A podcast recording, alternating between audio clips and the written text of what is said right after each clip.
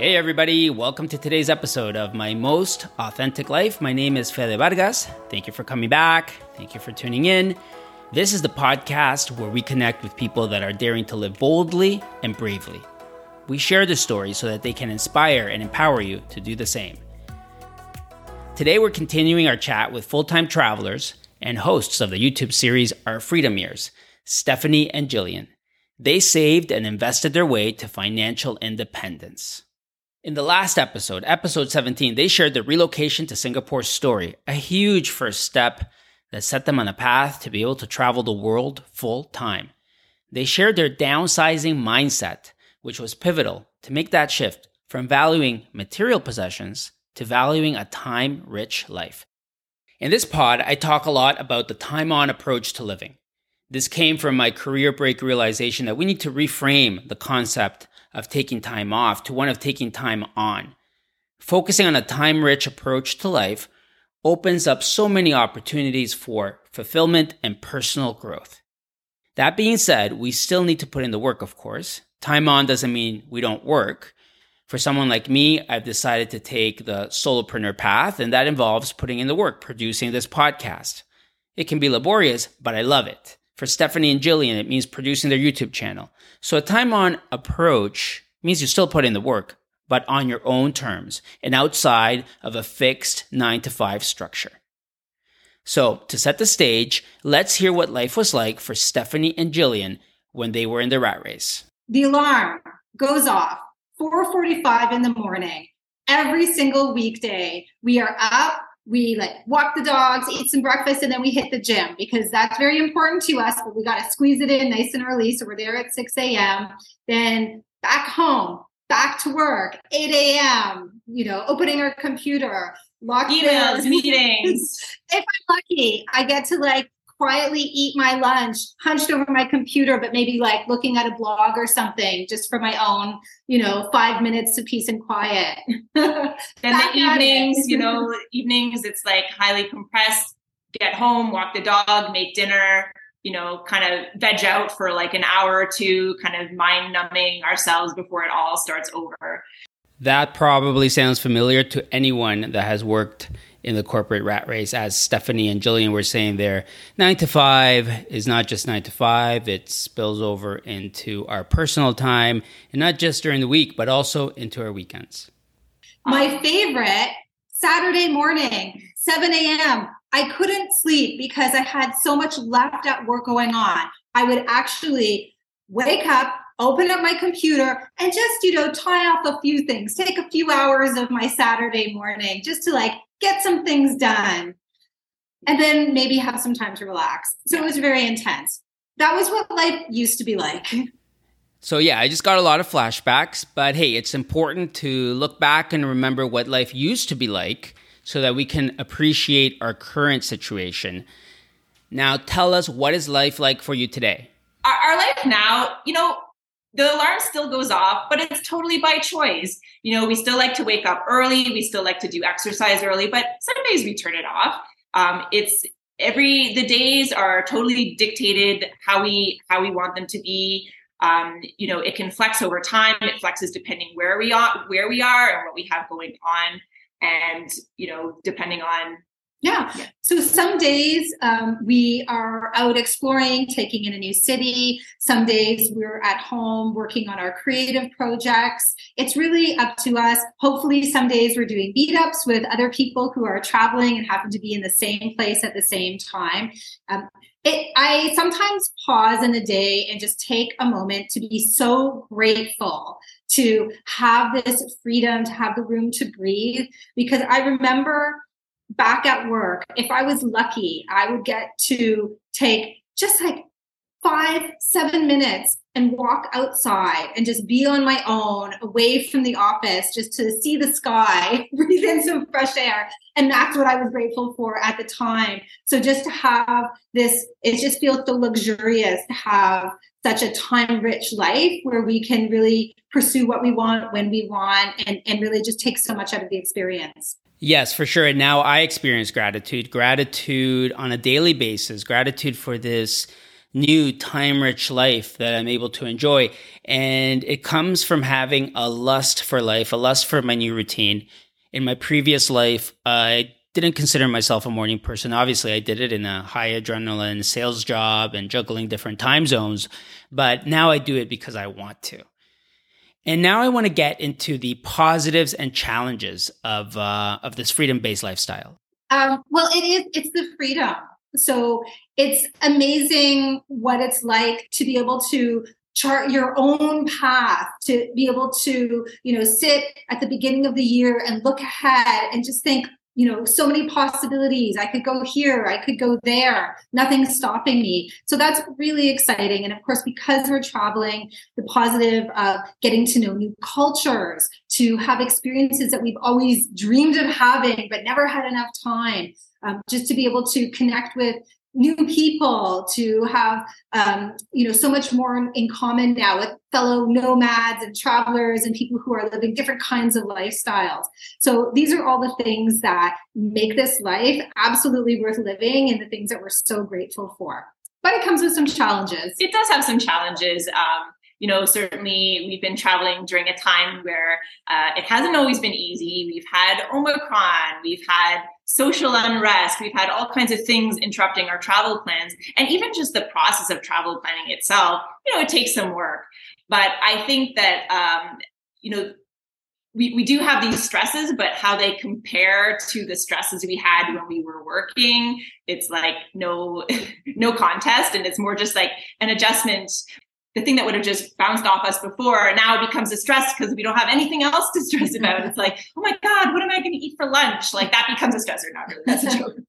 Um, yeah. And, and another thing I think like once you are completely sort of responsible for your destiny in life and what you're doing, in some ways, it's a bit of a pressure because it's like, oh, if I wake up and I'm not happy today, it's up to me to make the change.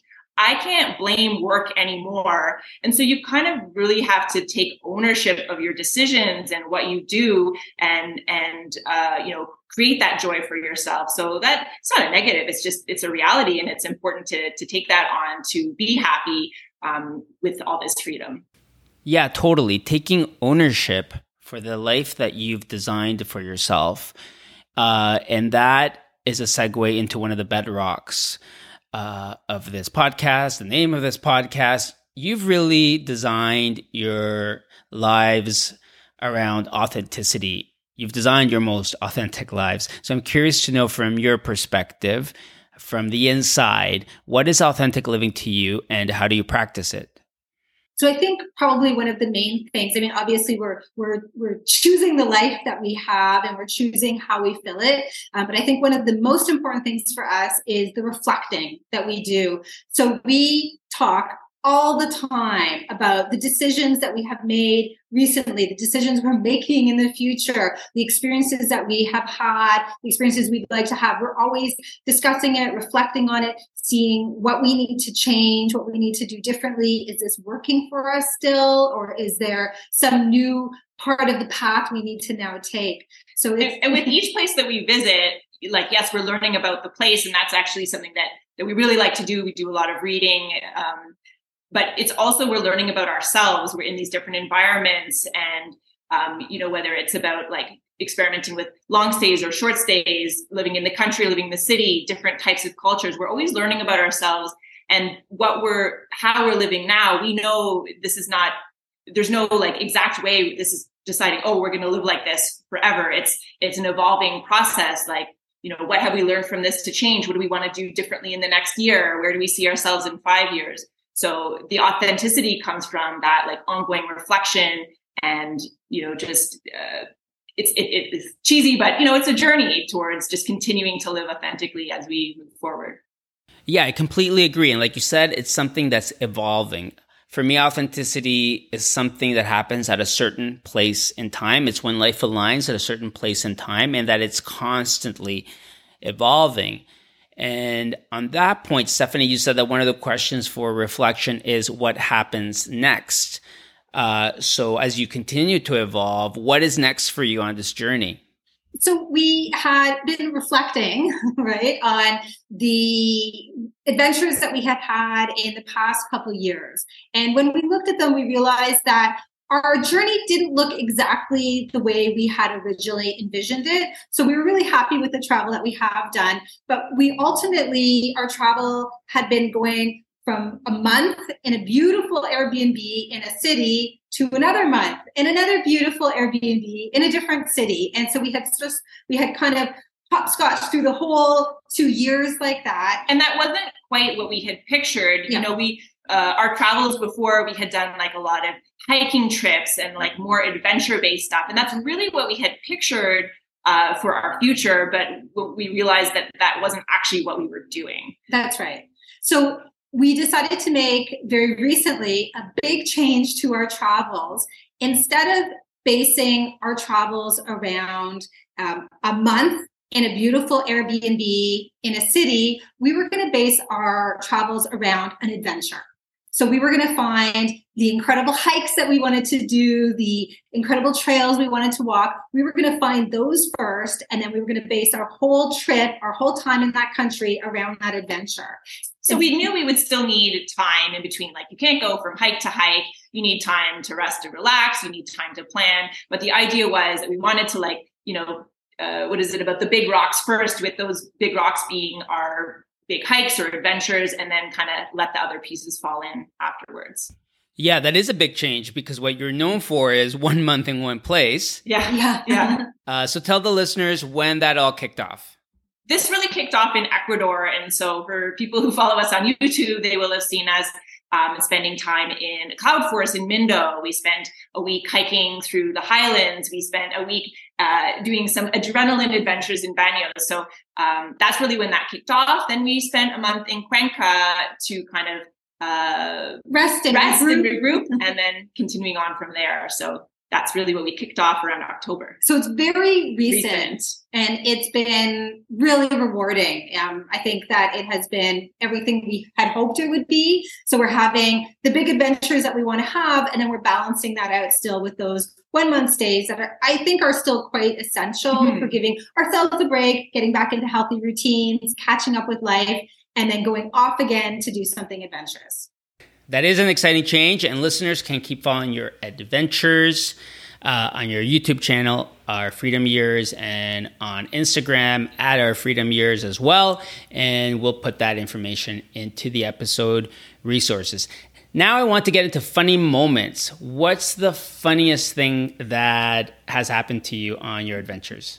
I will I will start and then I know Gillian has one to share. So um, last spring, we were very desperately searching for a warm place to spend the, the sort of closing of the winter, the beginning of spring. Um, we were in Europe. It can sometimes be very hard to find authentically warm places in Europe. So we ended up um, in Izmir on the coast of Turkey, and we were hoping for some just a very, a very nice, you know, like a milder, a milder, milder winter. Well, unfortunately, Turkey went through uh, a historic cold snap that year. In fact, um, the airport in Istanbul was shut down multiple times due to snowstorms. So we were not in a very warm place at all. Um, and in fact, in, in some countries, where uh, the climate is generally very warm, the houses are not built for the cold. No. So we found ourselves wearing basically everything we owned, huddled under a blanket on a couch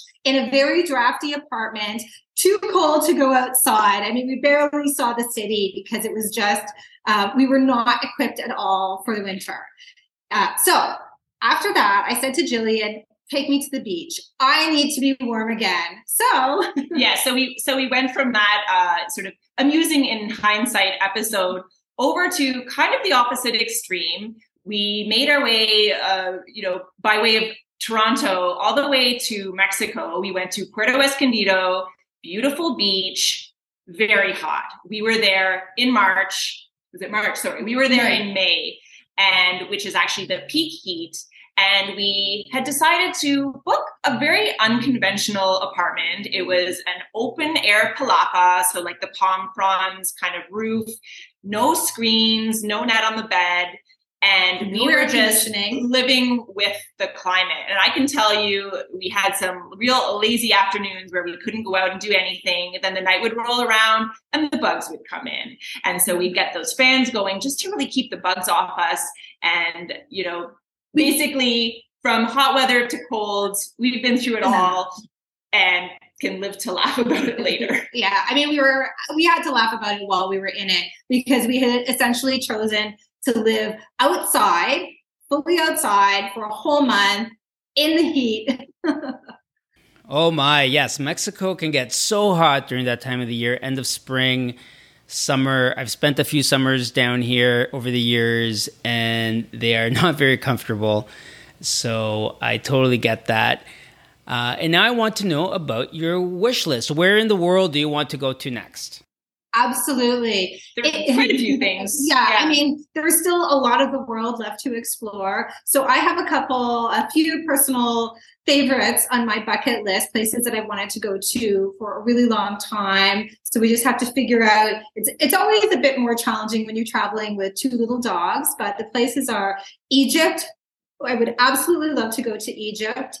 Um, Israel, uh, and while I'm in the neighborhood, I would love to go to Petra, to Jordan as well, and do the hike there. So I've got a lot of big dreams for the Middle East.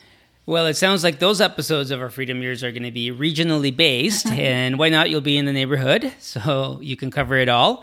Absolutely. That's my dream. yeah. So now I want you to share a story, a funny story uh, that happened to you with your two toy poodles uh, and highlights the importance of paperwork for anybody that's thinking of traveling with pets. We're traveling with our two dogs. They require a lot of paperwork. We think we do a pretty good job at tracking everything we need to do to get them ready to board a plane and get to a new country. We arrived at an airport in Mexico, getting ready to head back to Canada. And we presented all of our dog paperwork, and they said, looks great, but what about the letter from the vet? And we said, we don't need that. And they said, yes, you, you absolutely do. need that. So there we were running around. It's three hours before our flight, and we actually had to find a vet, get a cab there, get them to write us a vet certificate. And the vet actually drove us to the airport in the nick of time just to fly off on this flight. Never again are we going to make a mistake with our dog paperwork.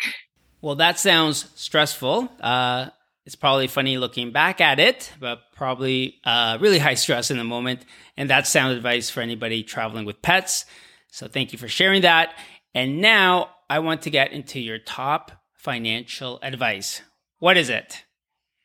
I have one. My top financial tip would be to always, always track your spending down to the penny. I think that was the turning point for us sure, we had done a great job earning money, we'd done a great job investing money, but we really didn't know where all our money was going every single month. And it turned out that a lot of it was heading out the door, providing us not a lot of value in return. So once we started tracking our money all the way down to the penny, we were really able to start paving our way to true financial independence.